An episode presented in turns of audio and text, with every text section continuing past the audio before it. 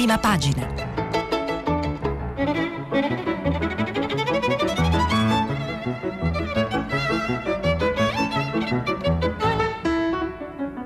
Questa settimana i giornali sono letti e commentati da Federico Fubini, vice direttore del Corriere della Sera. Per intervenire telefonate al numero verde 800 050 333, sms whatsapp anche vocali al numero 335 56 34 296. Buongiorno dalla sede romana di, della Haid in via Asiago, eh, ancora una giornata ovviamente inevitabilmente dominata dalle notizie sull'epidemia che hanno eh, tante sfaccettature dalla politica italiana alla politica europea alla eh, purtroppo contabilità eh, dei numeri eh, alla politica internazionale perché eh, in questa grande crisi si sta giocando anche eh, ancora una volta una partita tra Stati Uniti e Cina. Vado a leggervi i principali titoli dei giornali italiani. Il Corriere della Sera parla di altri 25 miliardi per la crisi, eh, è in arrivo eh, un nuovo decreto, vedremo esattamente i tempi che non sono ancora definiti, molto probabilmente eh, in approvazione approvazione in aprile da altri 25 miliardi eh, di euro per sostenere le imprese, le persone che perdono eh, il lavoro, eh, per mantenere un accesso alla liquidità, appunto per esempio agli artigiani. Stiamo parlando eh, di un secondo provvedimento che eh, alle dimensioni dell'economia così come erano previste potrebbe valere un altro 1,4% di PIL ed è il secondo. Dunque in, se queste sono le cifre e saranno confermate nel giro di poche settimane il governo eh, ha messo in campo va detto a debito, dunque emettendo titoli di Stato sul mercato, ma ha messo in campo eh, 50 miliardi di euro da eh, immettere nell'economia per il sostegno al reddito delle persone più colpite. Uh, c'è uh, un fondo di Paolo Mieli, l'ex direttore del Corriere, intitolato Non molliamo troppo presto. Uh, vi leggerò alcuni passaggi perché vanno un po' a iniziare una riflessione anche su quello che era il dibattito italiano solo poco tempo fa, ma lo vedremo più tardi. Repubblica parla di un bazooka da 50 miliardi.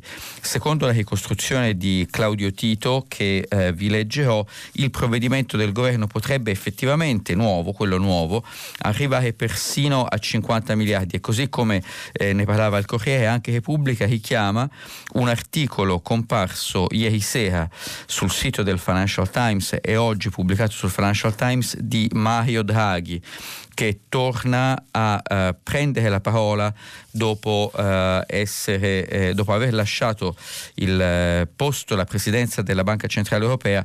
Draghi pubblica un lungo intervento nel Financial Times che Repubblica riassume dicendo più debito per proteggere l'economia e il Corriere riassume eh, dicendo, attribuendo a Draghi eh, queste parole, siamo in guerra, dobbiamo essere uniti. La, uh, il nome di Draghi ricorre in molte prime pagine eh, dei giornali italiani, lo vedremo perché si fa un gran parlare di lui, vedremo quanto, eh, in maniera quanto appropriata e quanto esatta come è possibile eh, Presidente del Consiglio di un governo di ricostruzione quando la crisi sarà passata.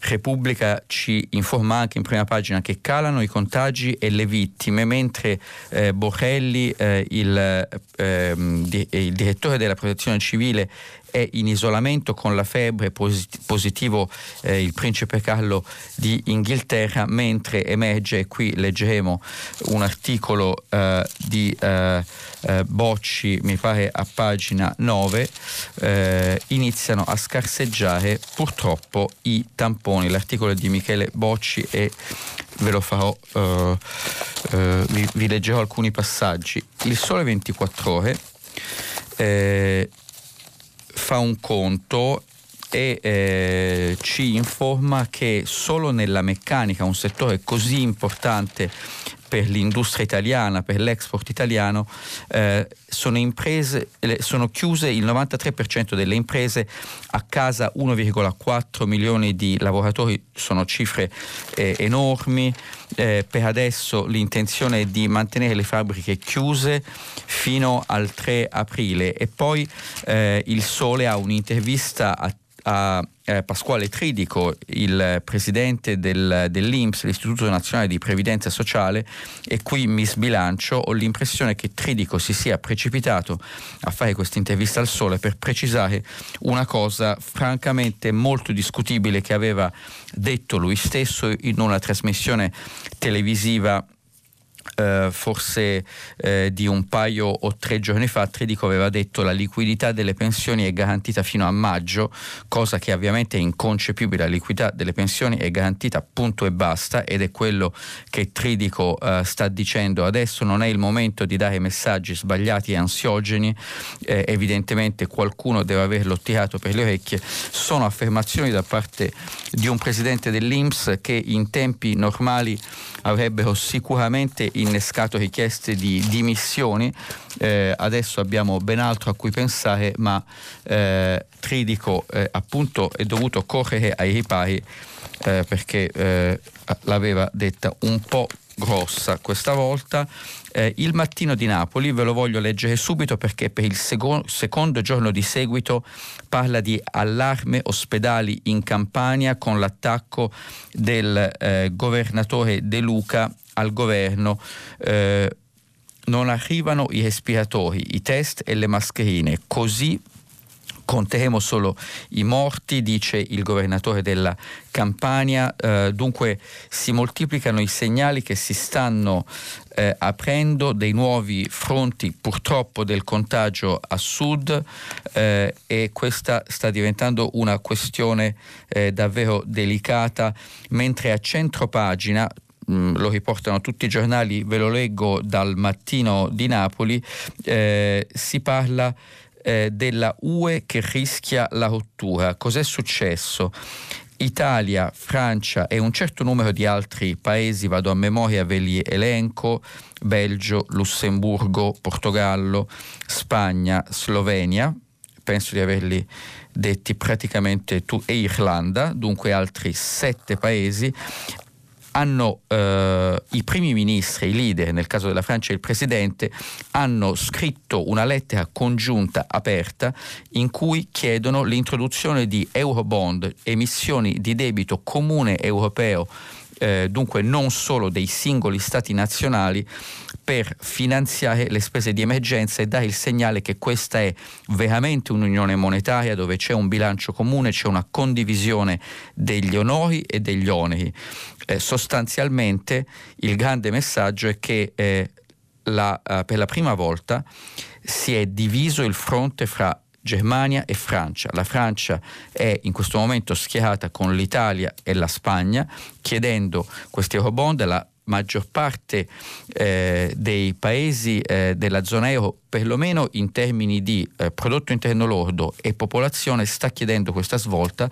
La Germania rimane sostanzialmente da sola con l'Olanda a eh, opporsi a questo meccanismo e a invitare eh, i eh, paesi che avessero bisogno di aiuto di eh, accomodarsi al fondo salvataggi, sottoscrivere tutta una serie di condizioni e eh, velatamente diciamo, eh, magari eh, fare una sorta di default pilotato sul debito perché questa è l'idea, eh, ne forse ne parleremo più tardi, oggi c'è il Consiglio europeo dei capi di Stato e di Governo naturalmente in teleconferenza perché non si possono incontrare, peraltro la cancelliera Merkel è anche in isolamento, il foglio, foglio quotidiano ha eh, due interessanti colloqui, eh, uno eh, con Giorgia Meloni, la leader di Fratelli d'Italia, che eh, sta emergendo eh, in questa crisi come eh, la voce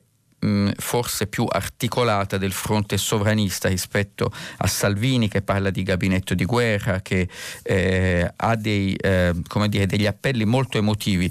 Eh, Meloni tende a essere eh, più eh, forse un pochino più fredda e un pochino più razionale nella sua comunicazione politica.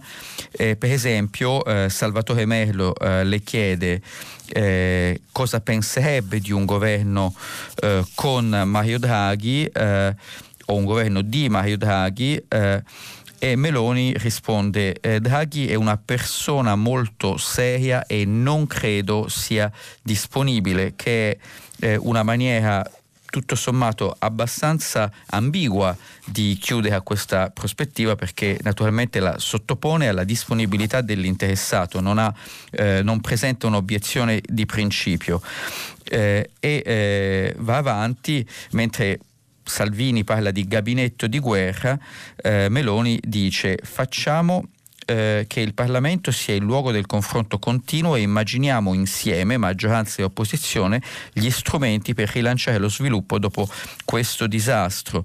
Eh, tutti stiamo dicendo, continua Giorgia Meloni, niente sarà più come prima, è una frase piuttosto generica, indeterminata, un'apparente banalità. Io vorrei dire eh, che lo penso sul serio, nulla sarà come prima. Eh, l'epidemia ha scoperchiato la fragilità della globalizzazione, ha manifestato eh, l'afasia dell'Occidente, il sopravanzare del della Cina e in questi giorni in Italia si rivela anche un allarmante grado di conflittualità fra enti locali e Stato centrale che dovrebbe indurre a riflettere sull'assetto istituzionale della nostra Repubblica. Questa è eh, Giorgia Meloni, eh, non è un linguaggio da opposizione eh, dura e pura, piuttosto evidentemente il linguaggio di una figura politica che si rende conto che ci sarà molto bisogno in questo momento e eh, eh, in futuro di collaborazione di tutte le forze politiche eh, per uscire dalla crisi e per la ricostruzione post-crisi, mentre Antonio Misiani, sempre in un colloquio vice eh, ministro dell'economia, sempre in un colloquio col Foglio, parla di un provvedimento, un nuovo provvedimento, come si diceva, da 25 miliardi. Il messaggero riassume l'iniziativa eh, di Conte e Macron con gli altri paesi per gli Eurobond. Eh, parlando di Europa a pezzi, un'Europa che si è eh, divisa e eh, di, del provvedimento di altri 25 miliardi che prevederà nuovi rinvii per il pagamento eh, delle tasse. Questo è il messaggero, eh, anche la stampa decide di puntare eh, molto su uh, Conte e Macron che sfidano la Merkel e poi sempre in prima pagina riporta i malumori eh, della difesa, del Ministero della Difesa e dunque anche eh, delle autorità ehm, militari italiane per una notizia che la stampa riportava eh, ieri. Eh, eh, gli, I famosi aiuti russi eh, per l'epidemia in Italia eh, inviati per la verità in particolare a Bergamo includono dei corpi speciali eh, della difesa russa e questo eh, non è assolutamente piaciuto eh, in Italia in generale ma non è piaciuto in particolare eh, al Ministero della Difesa nel nostro paese. Avvenire eh, eh, eh, riferisce appunto del eh, nuovo decreto in arrivo da 25 miliardi, ci ricorda che è, è ricoverato purtroppo eh, perché colpito dal virus Bertolaso che è stato nominato come commissario speciale in Lombardia per la gestione dell'emergenza e anche eh, Borrelli che si ammala, ve l'avevo eh, detto. Ma eh, l'Organizzazione Mondiale della Sanità riferisce, eh, ci dice avvenire, che in alcune regioni italiane siamo ormai vicini al punto di caduta della curva di una vera e propria diminuzione. Stiamo parlando soprattutto delle regioni del nord, purtroppo non ancora le regioni del sud Italia. Il tempo, eh, il tempo, di Roma è un giornale diciamo, che guarda da tempo al mondo del sovranismo italiano, dunque al sovranismo di destra italiano e ha un titolo interessante perché il titolo, ed è eh, il titolo sostanzialmente dell'articolo del direttore Franco Bechis, è Consegniamoci a Mario Draghi. Eh, mentre Conte e gli altri balbettano, eh, scrive il tempo, riecco l'ex presidente della BCE che offre una lezione al governo e qui è riferimento all'articolo di Draghi sul Financial Times. Lo Stato e le banche paghino la crisi anche assorbendo i debiti dei privati, delle imprese, delle famiglie. È il solo modo di restare vivi, è questo che eh, dice Draghi e poi naturalmente il tempo ci riferisce che mh, sta calando il numero dei contagiati, vedremo un po' meglio più tardi come vanno veramente i numeri, ma è interessante che eh, un giornale che ha sempre guardato al mondo eh, del sovranismo anti-europeo adesso ci dica consegniamoci a un governo dell'ex presidente della Banca Centrale Europea, l'uomo eh, che, eh, tu, a cui tutti riconoscono il merito di aver salvato eh, l'euro durante la crisi del 2010-2012. Libero ha un titolo icastico come spesso fa il governo odia i vecchi eh, di cosa si sta parlando Speranza il ministro eh, della salute pensa di far tornare al lavoro solo chi è sotto i 55 anni. Libero ci dice è anticostituzionale. Eh, se questo è il progetto, eh, Speranza starebbe seguendo alcune delle linee guida che si sono affermate in eh, eh certi paesi, per esempio in Israele, dove si è eh, fatta una scaglionamento della popolazione per età, eh, quelli più a rischio sopra i 65 anni, quelli fra i 65 e i 55 che sono moderatamente a rischio e gli altri che lo sono molto meno, permettendo, dando eh, delle autorizzazioni a recarsi al lavoro e andare in giro a seconda della vulnerabilità delle diverse fasce di popolazione.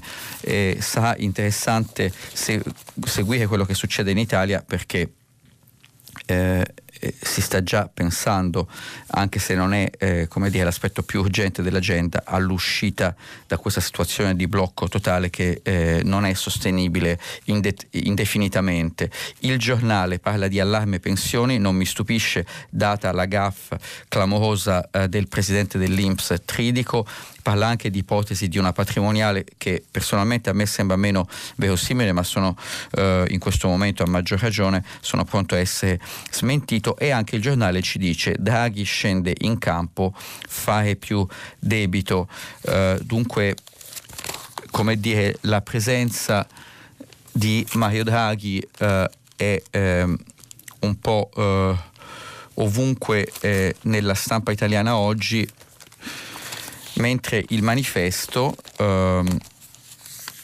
tra i vari titoli eh, eh, ha un commento di Luigi Pandolfi eh, eh, intitolato in maniera eloquente La paura di finire come la Grecia e questa è un po' una delle poste in gioco del post epidemia, scusate il gioco di parole, perché eh, l'idea di rientrare in un programma di modello tradizionale come un po' eh, si ha in testa di fare eh, per quanto riguarda l'Italia e forse altri paesi come si ha in testa di fare a Berlino o eh, in Olanda, bene, presenta dei rischi eh, molto forti eh, sui quali devo dire mi sembra che ci sia una certa eh, unione bipartisan in Italia. Questi erano i principali titoli, andiamo a vedere un po' eh, che cosa scrivono eh, i miei colleghi oggi eh, e vorrei leggervi un solo passaggio ma molto eloquente del fondo di Paolo Mieli perché Paolo Mieli eh, ci ricorda che solo pochi mesi fa, ma sembra un'altra epoca, ci dividevamo fra quelli che criticavano gli esperti e quelli eh, che invece credevano agli esperti, quelli che non volevano i vaccini e quelli che invece difendevano i vaccini. Ci capita in questi giorni di ascoltare appelli a fare presto, scrive Paolo Mieli, nella corsa ai vaccini, esortazioni che vengono da forze politiche di governo e di opposizione che fino a ieri hanno flirtato con il cosiddetto popolo Novax. Niente da dire, nessuna autocritica? E poi eh, Mieli eh, ricorda a questo punto c'è la senatrice a vita Elena Cattaneo, una scienziata eh, molto riconosciuta, che inascoltata ci ricorda come da sei anni ai nostri ricercatori si cerchi in ogni modo di impedire per legge l'impiego di animali negli studi su sostanze d'abuso e xenotrapianti cosiddette. Ci esorta Elena Cattaneo a non essere ipocriti e a tener presente che senza sperimentazioni sui topi oggi non avremmo l'insulina insulina orale, statine, farmaci contro la depressione. Senza conigli e bovini nessun vaccino contro il cancro della cervice uterina. Senza scimmie non avremmo stimolazione cerebrale profonda per il Parkinson.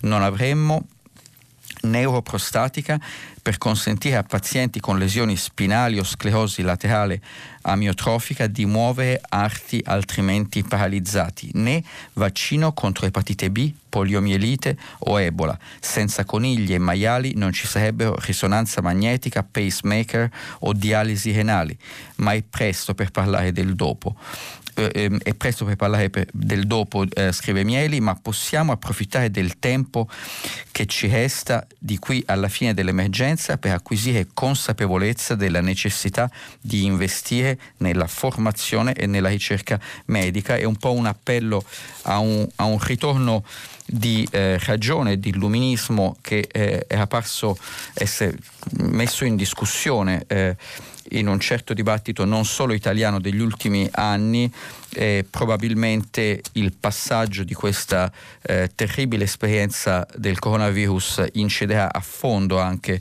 su questa eh, discussione.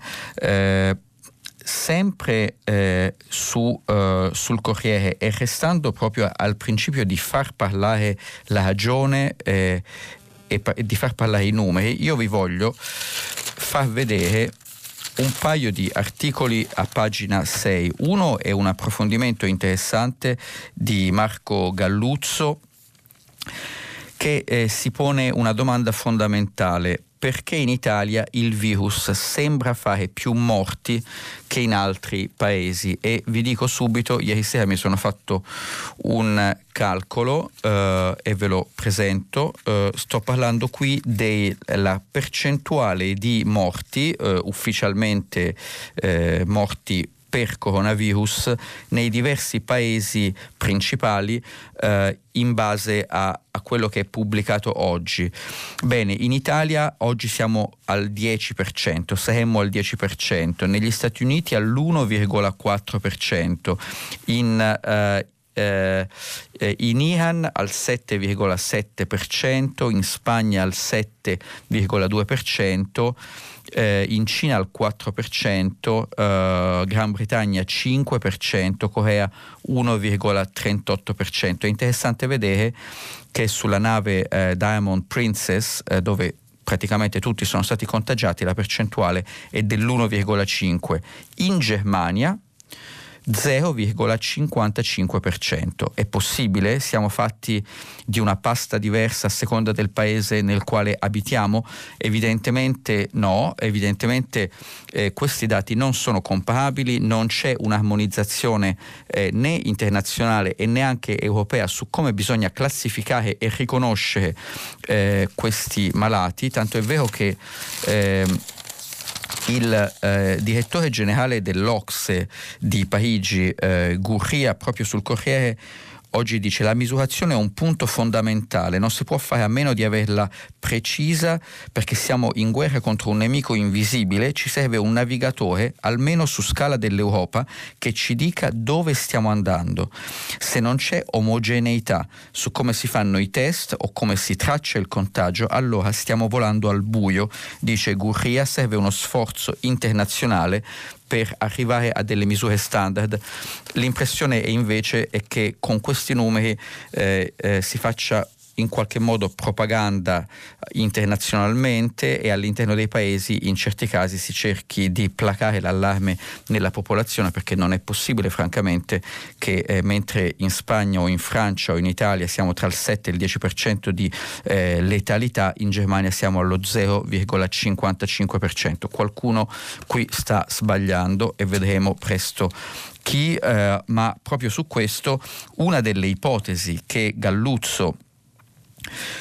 eh, ci eh, spiega eh, è che da un lato eh, in Italia naturalmente c'è una popolazione anziana importante, il 23% della popolazione ha più di 65 anni e questa è senz'altro una vulnerabilità, ma dall'altro c'è una seconda ipotesi che non esclude la prima è che il metodo di calcolo con cui si registrano le morti dovute al virus è appunto diverso perché non c'è un protocollo internazionale e in Italia si tende ad attribuire la, il decesso al virus eh, in tutti i casi in cui una persona muore eh, eh, essendo stata, eh, avendo avuto un tampone eh, con un test positivo oppure eh, post mortem viene fatto un test con un tampone positivo. Due fisici eh, che hanno studiato i numeri, e questo è il secondo articolo del Corriere che vi vorrei leggere, hanno guardato da vicino il caso di Nembro, il Nembro, provincia di Bergamo, il comune eh, purtroppo con la più alta incidenza di morti da coronavirus, hanno guardato eh, quante persone sono decedute nello stesso periodo dell'anno scorso eh, e eh, di quest'anno a Nembro e si sono resi conto che eh, il numero di persone in più eh, eh, che sono decedute in questo comune quest'anno rispetto all'anno scorso è circa quattro volte più grande del numero di persone che sono ufficialmente decedute per il virus. hanno ripetuto lo stesso esperimento, lo stesso controllo sui dati anche eh, in altri comuni, Cernusco sul Naviglio è uno di questi, eh, comuni eh, comunque molto colpiti dal coronavirus e hanno visto di nuovo le stesse discrepanze. Dunque questi due fisici eh, avanzano l'ipotesi che eh, ci siano molti più decessi per coronavirus in Italia di quanti non siano attribuiti alla malattia ed è eh, una ipotesi francamente inquietante, eh, probabilmente se ne continuerà a parlare. Eh, parlando eh, proprio di misurazioni eh, e della difficoltà di gestire questo fenomeno così eh, nuovo, eh, vi avevo detto che vi volevo leggere dei passaggi su Repubblica dell'articolo di Michele Bocci perché il collega ci informa eh, che c'è un allarme tamponi, avevamo parlato delle mascherine, avevamo parlato dei respiratori, ne parla il governatore della Campania De Luca, eh, Bocci su Repubblica ci dice che c'è un allarme per, tamponi perché le aziende che producono questi strumenti usato per eh, il prelievo, il test eh, sul virus, questi, questi eh, tamponi sono dei bastoncini molto simili ai cotton fioc eh, con cui si prele- preleva eh, fluido organico eh, e, e, e poi ovviamente ci sono aziende che forniscono i reagenti per i controlli di laboratorio, bene, queste aziende stanno finendo le scorte. Con l'allargamento della pandemia in Europa e negli Stati Uniti cresce la domanda internazionale di questi materiali e i tamponi sono il primo bene richiesto dai servizi sanitari di tutti gli stati per arginare il coronavirus. La concorrenza si allarga e in Italia si teme di non ricevere più il materiale o di averne una scarsa disponibilità nel giro di pochi giorni.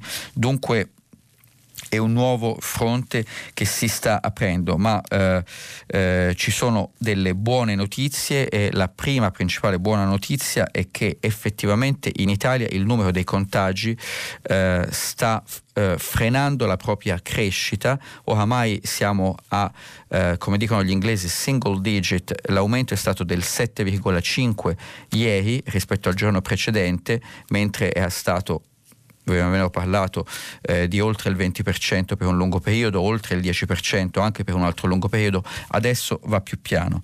E addirittura Bocci ci informa che ieri si è stato fatto il massimo numero di campagne campione che sia stato fatto dall'inizio della crisi 27.500 con un numero di positivi analogo a quello di martedì intorno ai 5.200 quando i tamponi fatti erano molti meno. Questo vuol dire che eh, le misure di contenimento stanno iniziando ad avere eh, dei risultati e eh, questi risultati li stiamo vedendo anche, eh, iniziamo, iniziamo, a vederli e eh, dovremo vederli ancora di più in un rallentamento della crescita anche eh, del tasso di crescita delle morti per coronavirus che eh, ieri per la prima volta è sceso al sempre troppo alto 10% in più.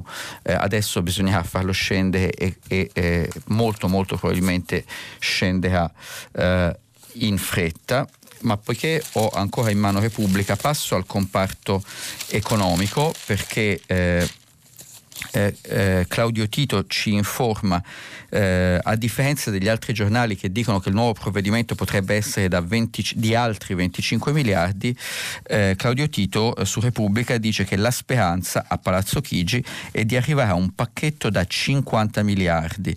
Di certo, dicono alla Presidenza del Consiglio, riferisce Tito, sarà superiore a quello già stanziato nel cosiddetto decreto Cura Italia che era il decreto scorso, dunque c'è una determinazione del governo a non fare come nel 2008-2009 quando per timore che scappasse eh, di mano il controllo dei conti pubblici la reazione della finanza pubblica a sostegno dell'economia in recessione fu molto modesta, eh, piccolissima, no, questa volta eh, il governo è deciso a sostenere a tutti i costi il reddito delle persone. Come eh, ci sono vari dettagli nell'articolo di Tito. La prima eh, misura riguarda le garanzie ci saranno garanzie sul debito pubbliche, sul debito delle imprese, altre nuove garanzie, poi si amplierà la rete di protezione nei confronti dei lavoratori, oltre che delle imprese. La cassa integrazione sarà finanziata per almeno altri sei mesi e stiamo parlando di una cassa integrazione destinata anche a aziende piccole e piccolissime eh, oltre a, ai, già, ai, due mesi già stabiliti ci sarà un rafforzamento dell'assegno di disoccupazione per i lavoratori a tempo determinato, verranno confermate le misure per assicurare la, liquidi- la liquidità e la solvibilità delle imprese, verrà coinvolta Cassa Depositi e Prestiti, eh, dunque la Banca di Sviluppo eh, controllata al, o se non vado eh, errato all'81% dal Tesoro eh, per sostenere le grandi aziende se serve persino entrando nel capitale come stanno facendo la Francia, la Germania e gli Stati Uniti, una vera trasformazione del volto del nostro capitalismo all'insegna delle nazionalizzazioni, ma lo vediamo anche in altri paesi. Eh, novità anche nel codice della de, eh, degli appalti notoriamente molto complicato, ci sarebbe una sospensione per, da sei, dai 6 ai 12 mesi per velocizzare l'assegnazione degli appalti pubblici e mettere le persone al lavoro, far girare l'economia, dotare il paese di nuove infrastrutture e c'è anche la possibilità di estendere il cosiddetto bonus assunzioni eh, riservato fino adesso ai giovani anche agli over 35 e, e sperando di renderlo più agevole.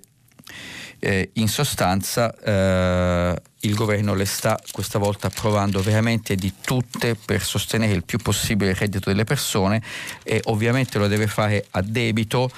Eh, il Tesoro, in caso eh, di eh, insuccesso nel tentativo di trovare un accordo europeo, starebbe pensando a provare a emettere anche titoli di Stato a lunghissima scadenza, a 50 o a 100 anni, eh, approfittando di tassi di interesse che per il momento, grazie alla Banca Centrale Europea, sono ancora relativamente bassi. E questo è un aspetto interessante eh, di cui parla Draghi e che eh, tutti i principali giornali, Draghi eh, nel suo intervento sul Financial Times eh, dice guardate che nelle grandi crisi è lo Stato che si sobbarca i costi, non sono i contribuenti, lo fa a debito. E Draghi ricorda che paesi come l'Italia, la Francia durante la prima guerra mondiale hanno finanziato lo sforzo bellico con un 10-15% di entrate fiscali e tutto il resto debito finanziato dalla banca centrale. La monetizzazione è quello che sta accadendo.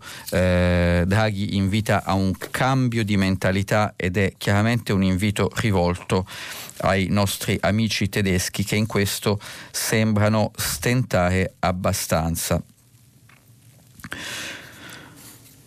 vorrei eh, leggervi poiché abbiamo parlato di Russia e delle polemiche intorno all'invio di questa pelosa carità putiniana che ci manda l'esercito a Bergamo mentre le persone muoiono, vorrei leggervi quello che eh, Rosalba Castelletti scrive su Repubblica, pagina 19. Rosalba Castelletti, grande specialista di eh, Russia, dove è stata corrispondente, perché c'è un piccolo intoppo nei piani di Putin eh, che aveva sempre minimizzato gli impatti del virus, i dati fra i paesi che hanno dati francamente incredibili. Eh, dunque poco credibili per quanto riguarda il virus c'è sicuramente la Russia che ne ha registrati pochi, pochissimi. Bene, fra questi paesi con dati incredibili c'era la Russia, Putin diceva eh, eh, solo una settimana fa che tutto era sotto controllo, adesso ha dovuto far saltare e rinviare il referendum che avrebbe dovuto dargli la possibilità, il referendum previsto il 22 aprile, che, avrebbe, che gli avrebbe eh, dato la possibilità di rimanere in carica fino al 2036 con un breve periodo di solo 36 anni di potere sostanzialmente ininterrotto, il eh, coronavirus si è messo eh, in mezzo anche ai piani del presidentissimo eh, della Russia post-sovietica.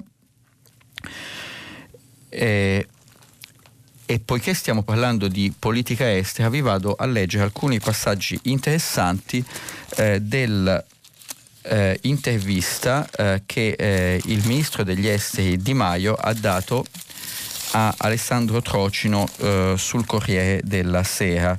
Eh, perché eh, l'avrete seguito nei giorni scorsi eh, non è passato inosservato il fatto che la Cina abbia mandato all'Italia così tanti aiuti poi la Russia lo abbia fatto in maniera tanto controversa e, e naturalmente eh, c'è il sospetto di un tentativo di allungare eh, la propria sfera di, di, influenza da parte di queste grandi potenze attuali o passate sul nostro paese. La domanda viene rivolta a Di Maio che ha sempre sostenuto la, la via dell'apertura alla Cina, è stato eh, il protagonista eh, di, della firma del memorandum sulla via della seta di qualche mese fa eh, adesso eh, eh, eh Alessandro Trocino eh, del Corriere chiede a Di Maio il Premier Conte coltiva i rapporti con la Russia, lei con la Cina, che eh, lei stesso ringrazia in continuazione. L'impressione è che eh, continui anche adesso eh, la guerra fredda delle alleanze trasversali. Eh, risposta di, di, Di Maio, non ho tempo per le polemiche, qui non ci sono eh, scenari geopolitici da tracciare, c'è un paese, il nostro, che ha bisogno di aiuto e altri paesi che ci stanno aiutando, gli Stati Uniti, la Francia, la Germania e la Russia, da cui sono arrivati aiuti dopo la telefonata tra Conte e Putin. E questo vale anche per la Cina che è stata la prima a rispondere. Non è questione di guerra fredda, è la realtà o realpolitik, la chiami come vuole. Dunque eh, Di Maio mh, mm, si appella proprio alla realpolitik. Uh, domanda di eh, Trocino a, a, al ministro degli esteri Di Maio sul fondo salva stati eh, che esattamente lo scenario nel quale noi non vorremmo andare, che però ci ha offerto 36 miliardi. Vediamo benissimo dalle cifre di cui vi ho appena parlato che 36 miliardi del Fondo Salva Stati europeo non sono assolutamente abbastanza. E, eh, e la domanda è se eh, questa invece eh, potesse essere la strada. Risposta eh, di Di Maio, il meccanismo europeo di stabilità dunque il fondo salvataggi, non è una strada percorribile in quanto non farebbe altro che creare nuovo debito a carico dell'Italia, dunque nuovo debito verso il meccanismo del salva stati. Va cambiato il paradigma permettendo di liberare risorse europee e rafforzando il ruolo della Banca Centrale Europea nel sostenere finanziariamente gli Stati. Va trovata assieme ai nostri partner la strada con strumenti nuovi. Questa è la risposta. Lei è favorevole all'emissione di Eurobond? Eh, più che Eurobond, dice Di Maio, è il caso di attivare dei Corona Bond, ovvero uno strumento che permetterebbe di finanziare le spese straordinarie dell'emergenza, dunque secondo Di, di Maio delimitato all'emergenza. Siamo stati tra i primi a chiederlo eh, ma naturalmente poi ci sono delle implicazioni di politica interna italiana. Si affaccia, si affaccia l'idea di un governo di unità nazionale con Mario Draghi è la domanda dell'intervistatore. C'è chi pensa che chiedere all'opposizione unità, naziona, eh, un, unità nazionale ma lasciarli fuori eh, alla lunga sia controproducente. Lei che ne pensa? Risposta di Di Maio, anche qui abbastanza sibillina come era stata quella di Giorgia Meloni sul foglio, Di Maio dice la strada da seguire è quella dell'unità. Bisogna remare tutti nella stessa direzione. Proprio per questo trovo fuori dal mondo che qualcuno si metta a parlare adesso di nuovi governi.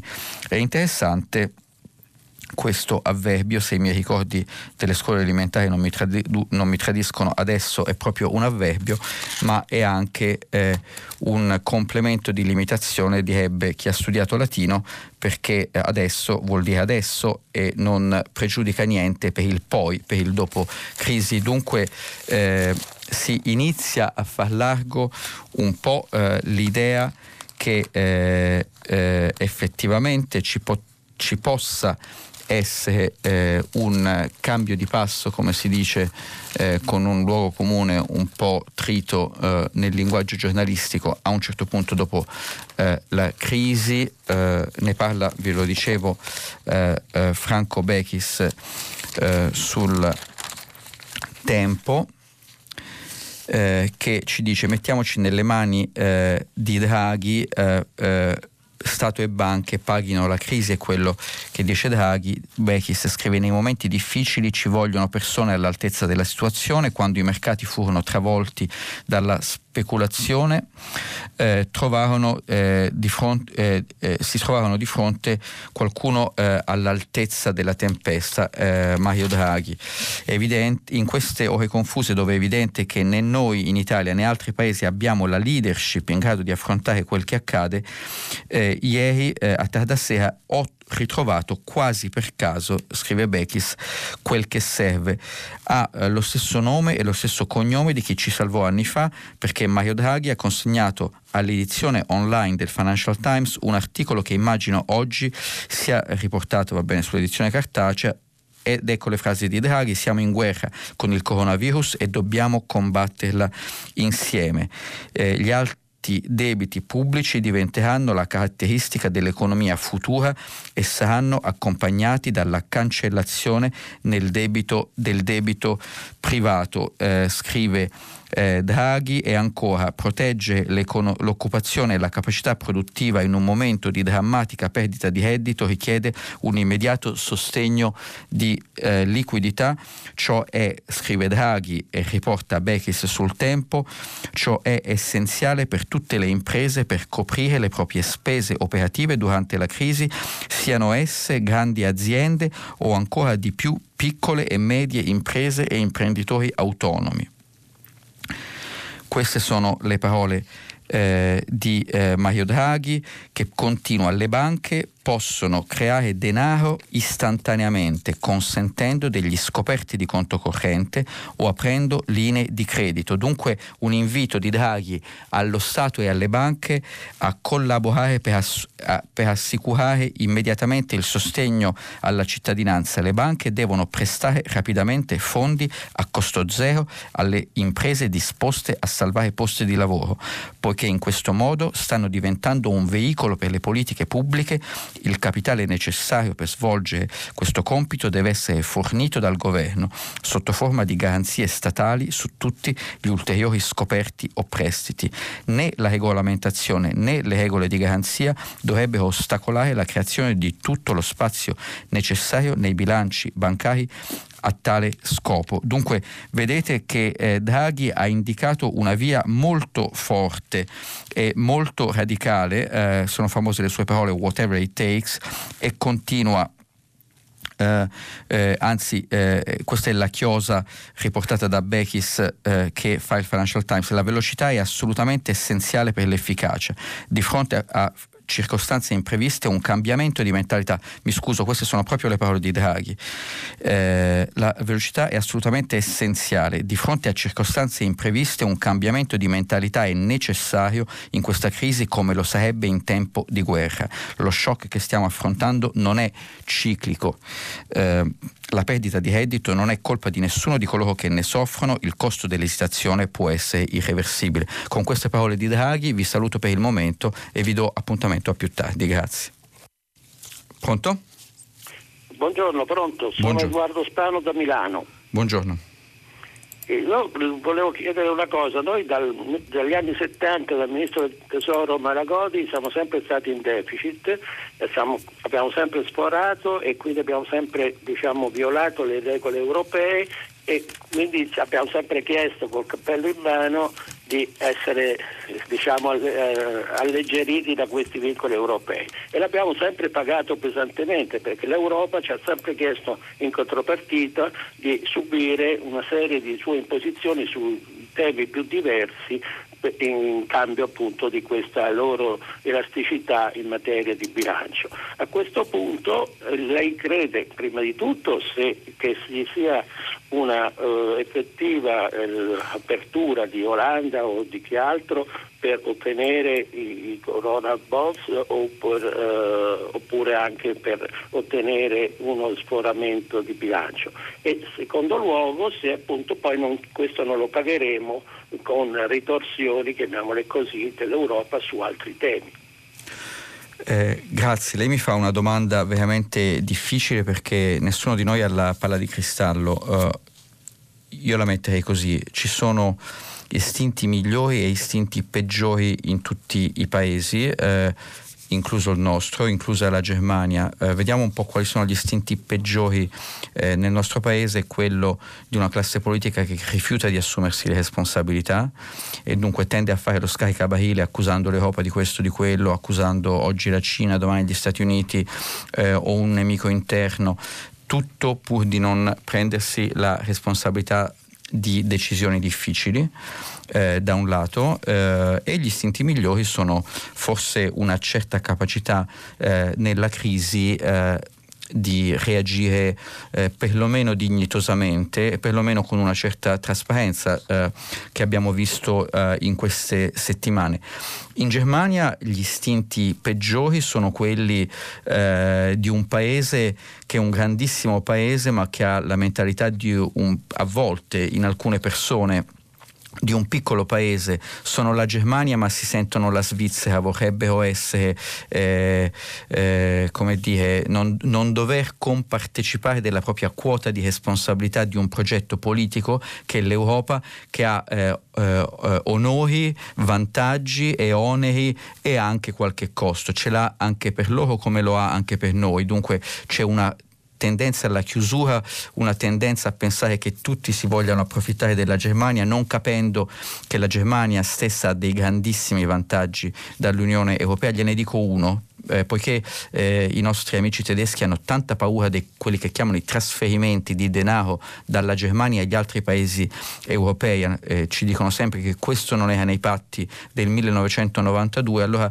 le dico io uh, una cifra, se uno va a vedere eh, il numero di eh, immigrati dall'Europa del Sud dall'Europa dell'Est verso la Germania negli ultimi 9 anni, 10 anni, vede quasi 3 milioni di giovani che sono andati da paesi come l'Italia, la Spagna, il Portogallo, la Grecia, la, la Polonia, l'Ungheria, da questi paesi verso la Germania e se va in termini netti, eh, eh, dunque eh, togliendo dal conto quelli che poi sono eh, eh, ritornati nei loro paesi, dunque a flussi netti in Germania e se uno va a vedere l'investimento pubblico nella eh, formazione, nell'istruzione, educazione anche universitaria di questi giovani, c'è un investimento pubblico fatto dai nostri paesi, i paesi meno forti dell'Unione Europea di qualcosa come 200 miliardi di euro e eh, tutta questa eh, talento, tutta questa capacità e voglia di lavorare, bene, la Germania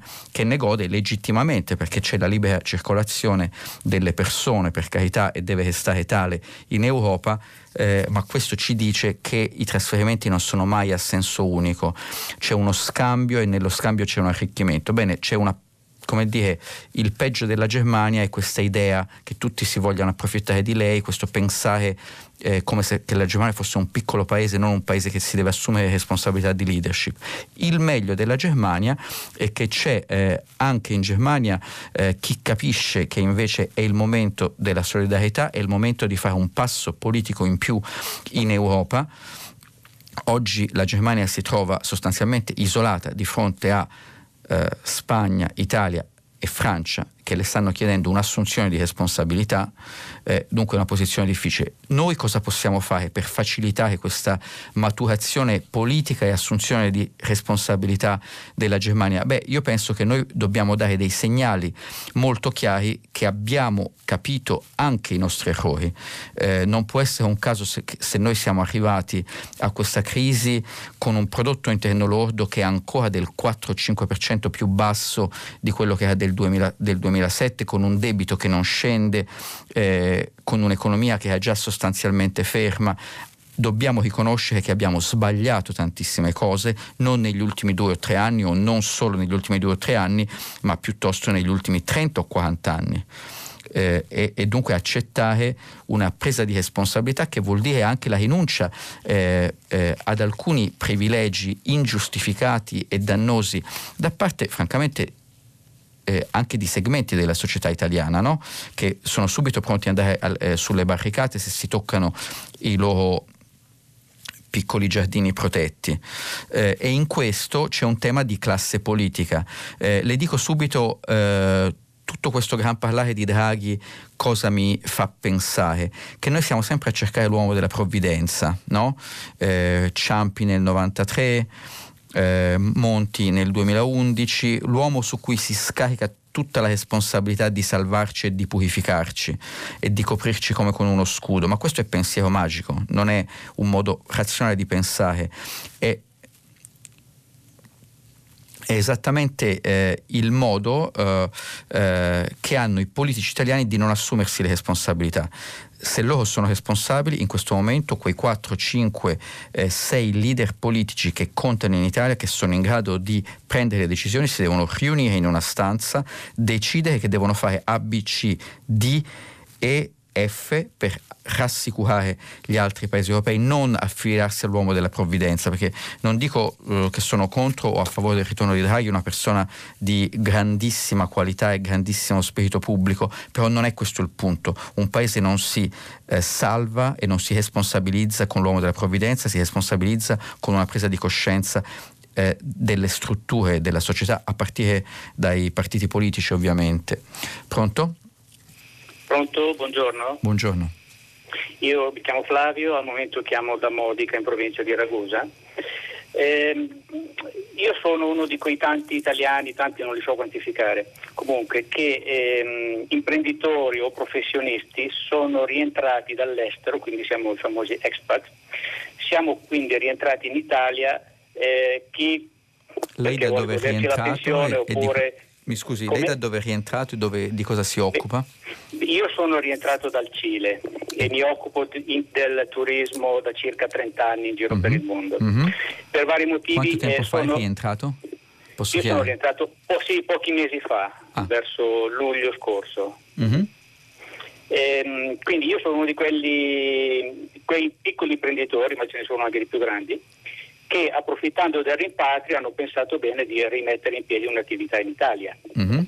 Allora il turismo è il peggio che certo, uno possa purtroppo. pensare adesso, però è capitato e uno Dunque non lei può aveva fatto anche degli tutto. investimenti importanti, immagino. Eh, all'estero non sono proprio importanti, però insomma sono un piccolo imprenditore, eh, non sono uno grande. Mhm.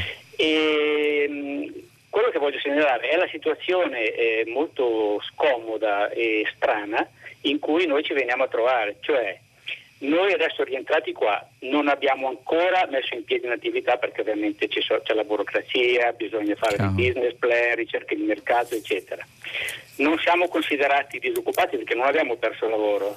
Noi siamo rientrati dopo tanti anni dall'estero, quindi non- giuridicamente non siamo disoccupati, risultiamo inoccupati. E non abbiamo neanche diritto a alcun sussidio per quello che io penso di aver capito. Mhm. Eh, In pratica siamo, una siamo un pochino in una situazione di limbo e non ho ancora sentito nessuna voce che parlasse di questo problema, perché è vero che non siamo a migliaia e migliaia, però c'è gente magari che stava proprio per partire, penso ai giovani, io ho più di 60 anni, ma ai giovani eh, questi si sono trovati proprio con le gambe segate. Mm. Ho Questo capito. è il problema. Poi non so se posso fare due domandine velocissime. Sì, veloce così prendiamo anche più Velocissime. domande. sì. Allora, la prima, la pri- è, non ho ancora sentito una voce che parlasse del dirottamento dei fondi, quindi degli investimenti, dagli armamenti, F-35, se dice qualche cosa, Se ne è parlato verso- nei giorni scorsi. Ah, sì, sì. però nessuna decisione. eh. E, la- e l'altra invece che mi sembra un pochino mh, una vergogna è l'uso che anche il governo fa dei media, i social media, per i Facebook, per comunicare con Certo, il popolo. bene. Allora, questo Facebook è uno di quelli che fino a ieri abbiamo accusato di non pagare le tasse in Italia e noi gli diamo altri soldi? Certo. Senta, allora, eh, grazie, ha sollevato eh, diversi punti. Eh, eh, sinceramente io non so quanti siano gli expat di ritorno, eh, credo che ci sia, anzi sono sicuro che c'è una legislazione che attrae eh, le persone che arrivano in Italia soprattutto per quanto riguarda la tassazione dei loro redditi maturati all'estero, che so- sono sostanzialmente esenti per un certo numero di anni, se non ricordo male per dieci anni. Eh, dunque eh, molte persone eh, che hanno dei redditi all'estero si sono trasferite in Italia attratte da queste condizioni. Si pone eh, oggi un problema di eh, tanti segmenti della società italiana che sono rimasti senza reddito. L'altro giorno il ministro eh, del sud provenzano ha detto pensiamo a dare dei sussidi a chi perde il lavoro in nero. Naturalmente spesso stiamo parlando delle persone più vulnerabili. Questo ha causato una sollevazione, una levata di scudi da, tan- da parte di tanti piccoli autonomi che non si sentono tutelati e dicono ma perché eh, eh, aiutare loro che non hanno mai pagato le tasse piuttosto che noi che abbiamo pagato le tasse. Eh, eh, questo ci dice una cosa, io sinceramente non sono in grado di dare una valutazione di qual è la posizione e qual è la cosa migliore da fare per le persone come lei, eh, però eh, è molto chiaro che ci sono tanti segmenti della società che sono fortemente in sofferenza in questo momento, eh, come dice Mario Draghi, eh, può essere solo la mano pubblica che li raggiunge, è molto importante, è molto importante non perdere la capacità delle imprese di operare, eh, far sì che quando questo sarà finito e finirà inevitabilmente in modo graduale, le imprese non siano fallite perché a quel punto ci sarebbe una perdita proprio di capacità produttiva fondamentale nel nostro paese. Dunque anche persone evidentemente come lei eh, vanno probabilmente sostenute. Vorrei prima di prendere un'altra domanda al telefono eh, leggere un paio di messaggi perché ce ne sono di molto interessanti. Eh, Grazia da Torino ci dice che una grande attenzione va posta all'aumento illegale dei prezzi come avvenuto per l'euro quando ci fu il passaggio dalla lira all'euro. Il governo deve monitorare e multare gli abusi. Eh, beh, a livello aneddotico iniziano ad esserci effettivamente alcune segnalazioni di prezzi un po' opportunistici anche di beni di prima necessità, eh, non tanto perché gli approvvigionamenti sono scarsi, per fortuna non lo sono, ma perché c'è questo, eh, in certi momenti c'è stato un po' un clima di accaparramento no? De, delle derrate alimentari. E poi eh, c'è un messaggio di Esther da Gerusalemme che ci dice buongiorno, qui in Israele verranno fatte le analisi del sangue a tappeto, dunque andare a vedere eh, su tutta la popolazione chi sia già immune e chi è già immune potrà tornare al lavoro. Questa è una strada interessante, eh, intelligente, probabilmente eh, da studiare con cura anche in Italia. I cittadini che hanno più di 65 anni restano a casa perché sono più a rischio, invece ci informa Esther. Eh, pronto? Buongiorno. Buongiorno. Io sono Livia e telefono da Roma. Allora, volevo sottolineare che in questo periodo così difficile, in cui le persone sono in isolamento forzato, in solitudine nelle loro case, e si perde anche la, una persona cara, si risveglia un, forti dolori e stati mentali così difficili da sostenere no? nell'isolamento, in solitudine. Per cui volevo far sapere che la nostra, l'associazione che io qui rappresento, che opera dal 90, 1996. Può dirci il nome della sua associazione, per favore? Sì, si chiama Associazione Gruppo Eventi Avete un, sito, avete un sito, internet? Un sito, un sito internet, ecco, telefonavo proprio per questo, perché noi abbiamo un sito che è un po' unico in Italia, che è ricco di riflessioni, di testimonianze, di suggerimenti per tutte le persone in lutto, chi ha perso un figlio, un marito, un compagno, ecco, cioè un po' veramente molto eh, molto ricco che può già sostenere perché ci sono testimonianze, riflessioni, anche opportunità di lettura, consigli di letture, di meditazione, eccetera. Dove siete? Dove siete... Noi, noi siamo a Roma, però per, ehm, abbiamo fatto anche formazione per, varie, eh, per tante persone che poi hanno utilizzato nei loro luoghi in varie parti d'Italia, hanno utilizzato la metodologia del mutuo aiuto, perché oltre al sito noi abbiamo, come tante altre associazioni, dei gruppi eh, di, di, in cui le persone si incontrano una volta alla settimana vis-à-vis, ma ci sono anche i gruppi online. Senta, può darci esattamente il sito perché magari alcune persone non sono molto brave a arrivarci tramite Google. Ci può dire sì. esattamente com'è il sito? si chiama gruppoeventi.it. È, è, così semplice. Va bene. Quindi, Io la ringrazio. Poi ci sono i gruppi online che sì. sono, non sono molti in Italia e invece sono di grande aiuto perché ci scrivevano dal nord al sud, ci scrivevano e quindi abbiamo utilizzato da oltre 15 anni anche questa metodologia. Grazie mille, grazie, è eh, un'iniziativa importante eh, assolutamente in questo momento. Non faccio commenti se non, se non ringraziarla per quello che fate. Eh, vediamo se ci sono altre domande. Pronto? Pronto? Buongiorno. No, io sono Mario e telefono da Roma innanzitutto chiedo scusa e perdono a tutti gli ascoltatori perché la inopportuno per un piccolo eh, marginale problema che è la cosiddetta vendi, la vendita dei titoli in borsa allo scoperto. Uh-huh. E glielo dico perché proprio ieri sentendo e ascoltando la radio sulle discorso e il dibattito che c'è stato in Parlamento sul, eh, dopo le dichiarazioni del Presidente del Consiglio ci sono stati anche alcuni deputati che hanno accennato proprio a questo problema lamentandone la tardività con cui sono state sospese e mi pare per un certo lungo periodo, cosa che in passato non è stata fatta mai, mi pare per tre mesi, cioè non si possono fare, mi segue? Sì, sì, l'ascolto. Ne, non si possono fare, mi pare per tre mesi abbiamo determinato queste vendite e ieri appunto nel dibattito parlamentare c'è stata presa di posizione, hanno denunciato questo fatto, eccetera. Ora io, per me il problema non è quello delle sospensioni, ma io vorrei proporre diciamo, un'alternativa. Sì. E la prima mi è venuta in mente perché mi sono ritornata in mente una storiella narrata da Benedetto Croce, il quale dottor in letteratura e filosofia ha scritto, come sa, saprà senz'altro, sì, un bellissimo sì. libro di storia e leggende napoletane. E sì. parla naturalmente del grande eh, eh, eh, Federico II di Borbone e parla di questo rapidamente perché è una, sì, una eh, molto breve. Mi scusi se la sollecito nell'interesse di far fare altre domande, se può essere un pochino più breve perché sì, così riesco. Ecco, sì. ecco perché eh, Ferdinando Popolo passeggiando intorno a Napoli viene colpito da un temporale, viene, si ricovera presso una, una, casa e chi c'era lì? C'era un dazziere, una povera gente viveva là.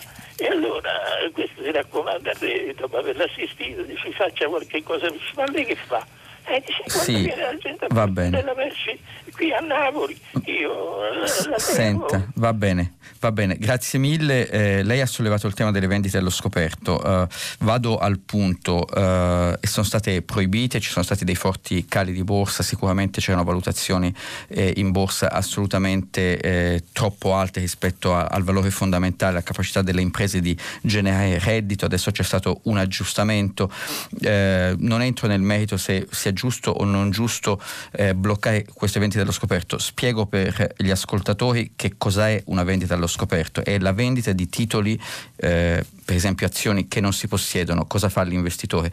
S- eh, prende eh, in prestito questi titoli spesso da una banca, eh, li vende sul mercato eh, incassando appunto i proventi di questa vendita, mettiamo che valgano 100, nell'attesa che questi titoli scendano e vendendoli contribuisce a farli scendere. I titoli eh, scendono di valore, eh, eh, adesso valgono 90, li ricompra con 90 eh, li restituisce alla banca e mantiene la, maggior- la, differenza che tra 90 e 100 è 10 e la incassa per sé. Eh, questa è la vendita allo scoperto, è un comportamento speculativo di certi investitori quando si aspettano che i titoli scendano, ma proprio questo fa sì che scendano ancora di più. Questo è stato proibito. Eh, io ho l'impressione che non sia stato la vendita allo scoperto il problema di questa enorme volatilità della, delle borse internazionali eh, che abbiamo visto delle variazioni tra le più eh, forti della storia. Abbiamo visto Wall Street in certi giorni, dunque l'indice principale di Wall Street, l'SP eh, 500, scendere di eh, quasi 10 punti, risalire di quasi 10 punti. Cos'è successo? È successo che molti fondi di investimento speculativi ehm, operano eh, con tantissimo debito, eh, fondi che valgono 150 miliardi di risorse in gestione, dunque eh, risparmi sostanzialmente dei loro clienti, ci mettono sopra 10 volte tanto e arrivano a movimentare 1500 eh, Dunque, scusate, da 150 milioni si va a un miliardo e mezzo, ma da 150 miliardi alcuni eh, arrivano a eh, movimentare eh, 1500 miliardi, e naturalmente prendendo debito per amplificare le, le, vincite in borsa. Se io investo 100 e vinco il 10%, vinco 10, o guadagno il 10%, guadagno 10, se investo 1000 e guadagno il 10%, guadagno 100. Dunque, per amplificare hanno preso tutto questo debito. Naturalmente, se poi eh, i mercati invece vanno male, crollano, eh, questi fondi sono di fronte a dei rischi di perdita che li può completamente azzerare e si buttano a capofitto a vendere tutto quello che hanno per ridurre le perdite. Eh, poi ci sono altri meccanismi più complessi e questo ha generato la volatilità, non sono state le vendite allo scoperto, per quello trovo che questo provvedimento tutto sommato non sia il cuore della questione. Nel nostro caso quello che abbiamo visto è una enorme fragilità di questi mercati finanziari così interconnessi, abbiamo visto persino i beni rifugio crollare proprio perché c'era l'esigenza da parte di questi fondi di vendere tutto quello che avevano per avere in mano liquidità. Pronto? Pronto? Sì, buongiorno.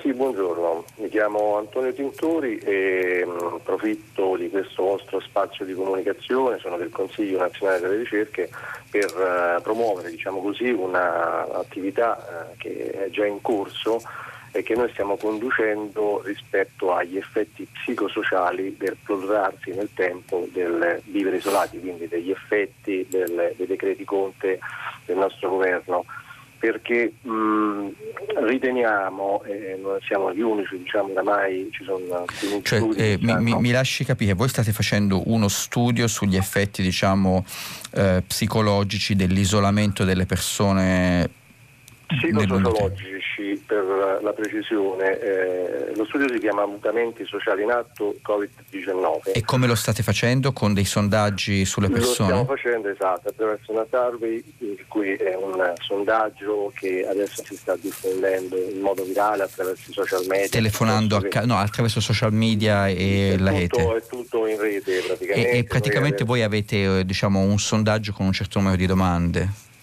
Abbiamo un sondaggio con un certo numero di domande in cui analizziamo diciamo, delle variabili sia di tipo sociale che di tipo psicologico che ci daranno un pochino il termometro dello stato psicofisico. Avete, avete già dei risultati?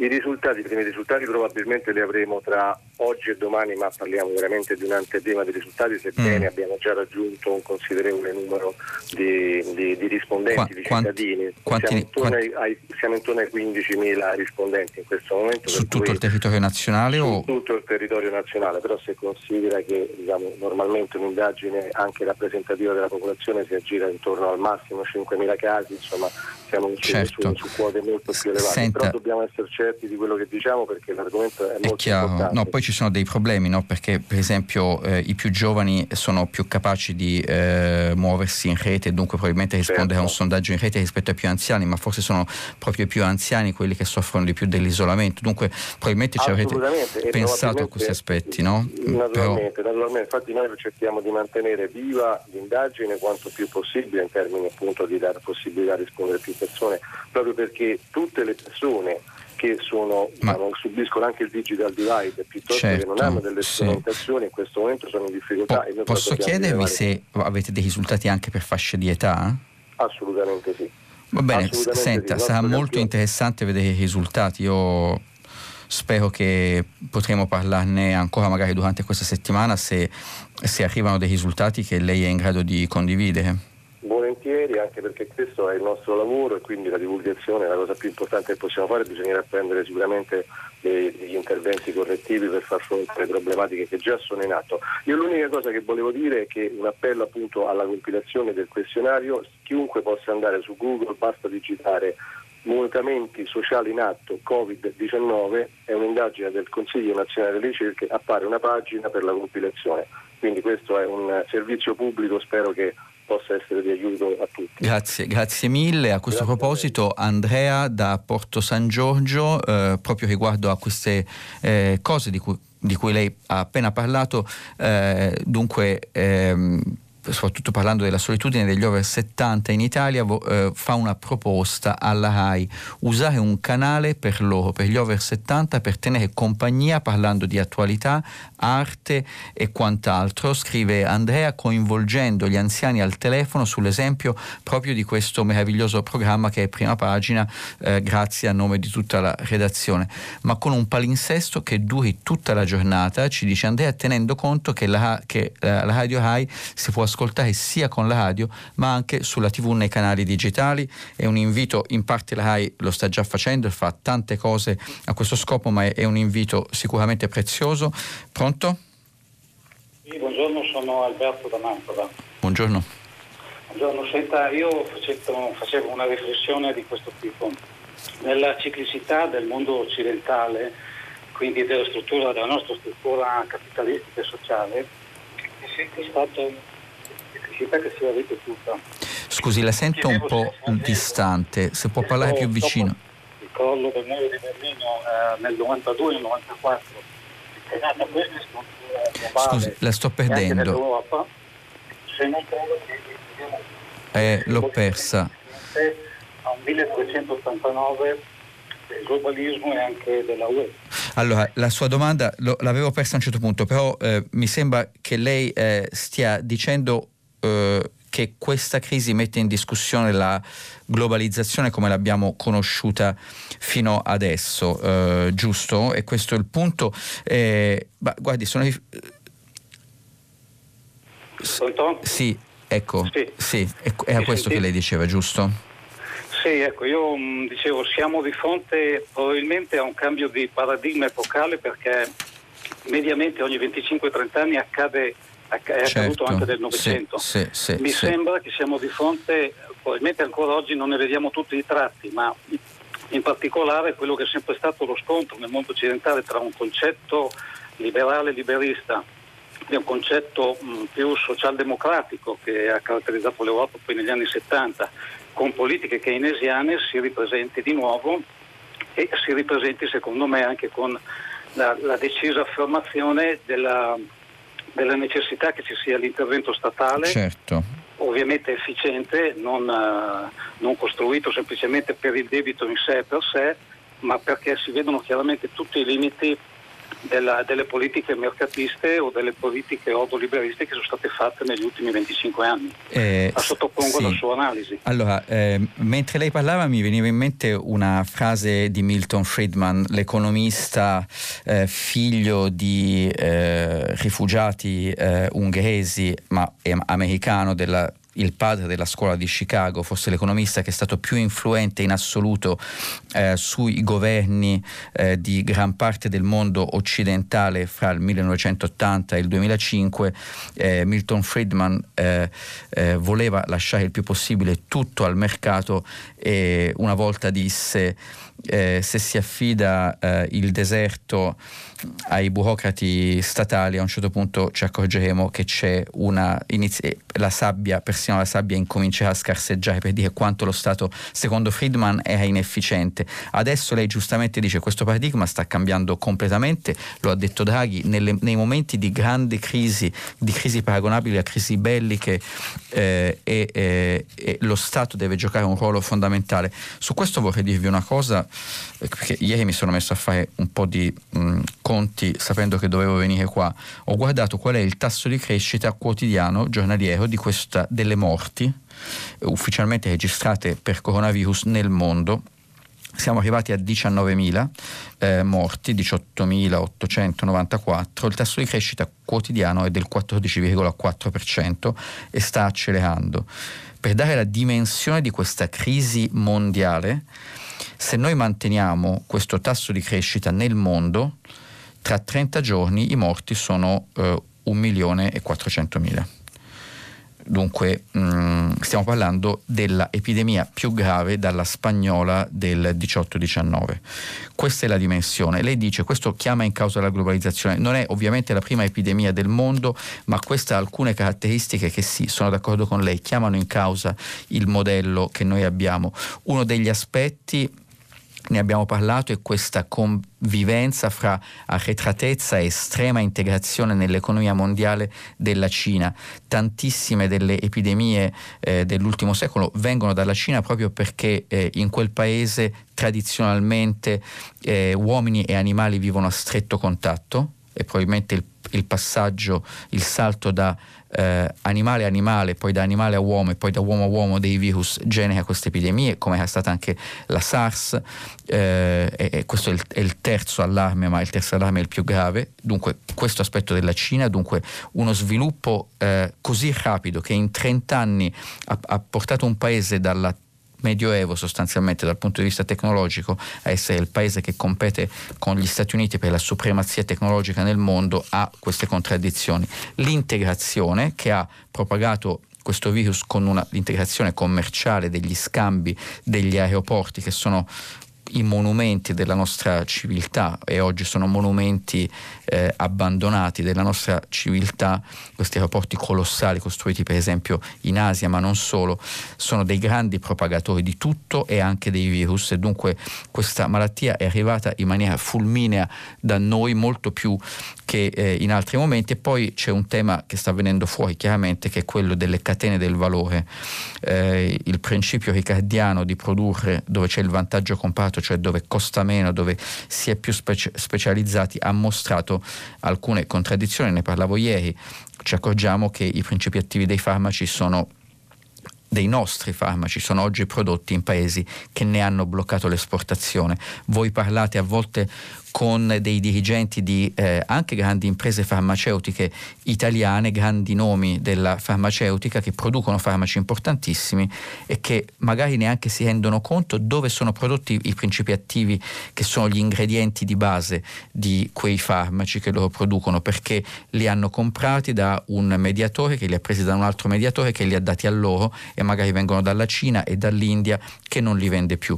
Dunque questi sono i temi della fragilità delle catene del valore, il tema della fragilità dei mercati finanziari così costruiti sul debito, eh, eh, della rapidità eh, dello sviluppo di paesi che non hanno veramente messo da parte la retratezza di ieri e poi eh, un altro grande problema che viene fuori e devo dire anche in confronto a dieci anni fa viene fuori in maniera molto più forte è la incapacità dei governi di cooperare. Lo dicevo prima per esempio nella eh, distribuzione dei dati, non è possibile che abbiamo dei dati sulla diffusione eh, d- dell'epidemia così diversi da paese a paese, vuol dire che persino i dati, invece di essere usati in maniera illuministica per capire cosa sta succedendo e cooperare, vengono usati come strumento di propaganda. Eh, questo è un mondo che non ha un sistema di governo sostenibile e vedremo e speriamo che da questa eh, crisi usciremo più saggi, non meno saggi. Nel frattempo quello che vediamo è una totale, eh, in prospettiva, nazionalizzazione di intere industrie. Pensiamo ai trasporti, pensiamo all'infrastruttura, lo stesso turismo. Uh, uh, io mi aspetto che per esempio negli Stati Uniti un'azienda come Boeing, che diciamo, ha bisogno forse di un salvataggio da 60 miliardi di dollari, dunque cifre veramente molto alte, venga di fatto nazionalizzata. Eh, e stiamo parlando di aziende che hanno delocalizzato tantissima della loro produzione, eh, danneggiando fortemente la condizione del ceto medio negli Stati Uniti che ha visto eh, appunto l'uscita eh, dal paese di eh, fabbriche, di lavori di colletti blu e dunque la perdita di dignità di interi strati della popolazione. Tutte queste cose eh, saranno ripensate eh, un capi- sarà un capitalismo diverso, un capitalismo di Stato. Il mio timore è che invece di tornare a un sistema più in grado di cooperare internazionalmente, noi vedremo eh, un capitalismo di Stato in tanti paesi che compete, che compete anche in maniera ostile gli uni con gli altri. Di qui la domanda che faceva l'ascoltatore di prima sulla difesa. A me francamente non stupisce che i paesi in questo momento non stiano fermando le produzioni della difesa, non mi stupisce ma mi inquieta un po'. Pronto? Pronto, buongiorno, sono Viviana, telefono dalla provincia di Ragusa. Buongiorno. Buongiorno, vorrei sottoporre una breve riflessione riguardo la giornata di ieri, 25 marzo, dedicata alla memoria di Dante, in cui i mezzi di comunicazione hanno dato spazio anche agli 80 anni di Mina, ma in tutto questo mi sarei aspettata anche un breve riferimento ai 25 anni di Libera. Non che io metta le tre figure in competizione, ci mancherebbe, Dante e Mina fanno parte della nostra identità culturale. Lei parla e... Libera, l'associazione antimafia. Eh, esattamente, la rete di associazione. Certo. E fare riferimento a Libera avrebbe significato anche interrogarsi su quale identità di popolo vogliamo lavorare, quale Italia vogliamo dopo questa crisi.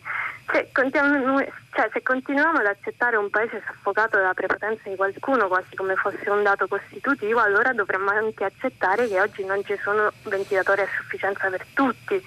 Se al contrario Beh, non vogliamo... sono, non sono sì, mi scusi, ma non sono d'accordo con lei eh, su questo punto specifico. Il uh-huh. problema dei ventilatori è un problema che ha molto a che fare certo. con la domanda precedente e, e, cerco di esplicitare cosa sto dicendo. Eh, scopriamo adesso che questi dispositivi salvavita sono la differenza tra la vita e la morte oggi in tutto il mondo, eh, fino a poche settimane fa erano un oligopolio, un'industria di nicchia che cresceva che fatturava circa 2 miliardi all'anno nel mondo, che cresceva dello 7-8% all'anno, in cui 5 grandi imprese mondiali avevano la metà o più di metà del mercato, dunque si coordinavano fra loro e controllavano la produzione sulla base di grandi ordini, eccetera. Noi non ne avevamo di queste aziende, adesso due si sono messe rapidamente al lavoro, ma non, non c'entra con la mafia. Detto questo, io sono completamente d'accordo con lei che eh, abbiamo bisogno di anticorpi. Sì. Eh, no? e, e, Libera è un anticorpo e ne avremo ancora più bisogno nell'Italia che emergerà da questa situazione. Esatto. C'è, c'è, un'ultima, c'è, un'ultima, domanda che vorrei prendere. Pronto? Pronto? Sì, buongiorno. Buongiorno, mi chiamo Paolo, chiamo da Bologna e volevo sottoporle due aspetti mh, riguardo la crisi economica e i provvedimenti che si potrebbero prendere eh, il primo, eh, secondo me, dovrebbe essere quello sul, eh, sulle pensioni, in quanto in una situazione di drammatica come quella che ci aspetterà a, a poche settimane, credo che eh, eh, tutto, tutta la spesa pensionistica andrebbe rivista ponendo probabilmente dei tetti massimi oltre i quali, indipendentemente da quanto uno ha versato o per quanto tempo ha lavorato, gli debba essere riconosciuto. Eh, perché quei soldi saranno necessari per salvare le aziende e tentare di rilanciare un'economia che sarà boccheggiante. Secondo, la seconda cosa era, volevo chiederle se sarà possibile eventualmente immaginare un prelievo anche sul eh, risparmio privato per abbattere il debito pubblico e renderlo più sostenibile. Grazie. Eh, allora, grazie, grazie, grazie, a lei. Eh, due eh, temi cruciali, quanto tempo sì, ce la faccio a rispondere. Eh, pensioni. Se c'era bisogno di un evento che ci mostrasse come quota 100 è stato un enorme errore e ce l'abbiamo, avremmo fatto a meno di questo evento, ma è del tutto evidente che mandare eh, in pensione i dottori prima eh, e pagare per non farli lavorare, ma non solo i dottori, tantissime categorie, è stato un errore madornale e eh, se me lo chiede io non ho dubbi che una delle prime cose che salteranno dopo questo episodio sarà quota 100 di fatto sta già saltando perché sostanzialmente alcuni eh, nel personale ospedaliero medico sostanzialmente sta già saltando per loro, ma io penso che salterà, basta. Eh, vedremo qual è lo stato della finanza pubblica, lo stato delle imprese, eccetera. Eh, sicuramente ci sono eh, delle pensioni con il retributivo, dunque che sono parametrate agli ultimi salari o stipendi piuttosto che ai contributi effettivamente versati delle generazioni diciamo meno giovani in Italia eh, che sono onerose eh, e forse sono più onerose di quello che sarebbe giusto rispetto a quanto effettivamente versato. Vedremo, eh, chi ha fatto i calcoli eh, ha anche visto che non c'è tantissimo, tantissimo da risparmiare là. Uh, vedremo quale sarà, ma io lo chiamo capitale sociale, cioè la capacità di tutti di cooperare per il, come per il bene comune e dunque oggi è molto più importante tenere in vita le imprese che eh, quel 10% di pensione in più eh, eh, per chi può vivere con un 10% in meno, però questa è una, defin- è una mh, mm, sfumatura importante perché non, impoverire gli anziani non mi sembra una grande idea. Dunque bisogna, è un lavoro da fare di fino, di cesello. Io ho l'impressione che il tema si porrà, ma eh, sapendo che va fatto di cesello e tutti devono mostrare solidarietà se se lo possono permettere. Eh, per quanto riguarda, eh, lei parla di una patrimoniale. Io sinceramente non sono sicuro che questa sia la strada eh, perché le tasse patrimoniali hanno una caratteristica che sono delle una tantum eh, e dunque non risolvono i problemi di flussi, cioè di deficit che si ripresentano tutti gli anni perché c'è uno squilibrio fondamentale nei conti dello Stato, ma creano dei profondi traumi eh, nella popolazione e traumi che hanno delle conseguenze pratiche perché la gente prende e eh, si nasconde i soldi nelle cassette di sicurezza, nelle cassaforti, li porta all'estero che magari sono anche lì tassabili persino tassabili dalla stessa Italia, eh, e, ma indeboliscono le banche.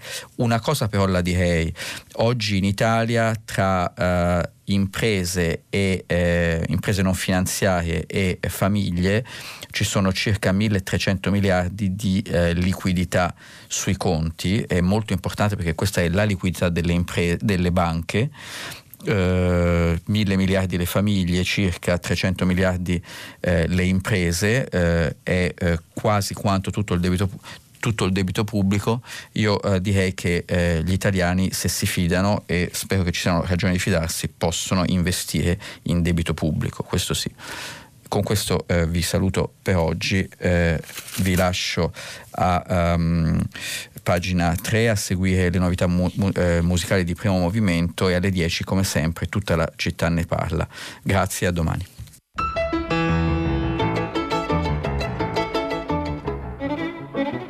Federico Fubini, vice direttore del Corriere della Sera, ha letto e commentato i giornali di oggi. Prima pagina è un programma a cura di Cristiana Castellotti, in redazione Maria Chiara Beranec, Natascia Cerqueti, Manuel De Lucia, Cettina Flaccavento. Posta elettronica prima pagina chiocciolarai.it. La trasmissione si può ascoltare, riascoltare e scaricare in podcast sul sito di Radio 3 e sull'applicazione RaiPlay Radio.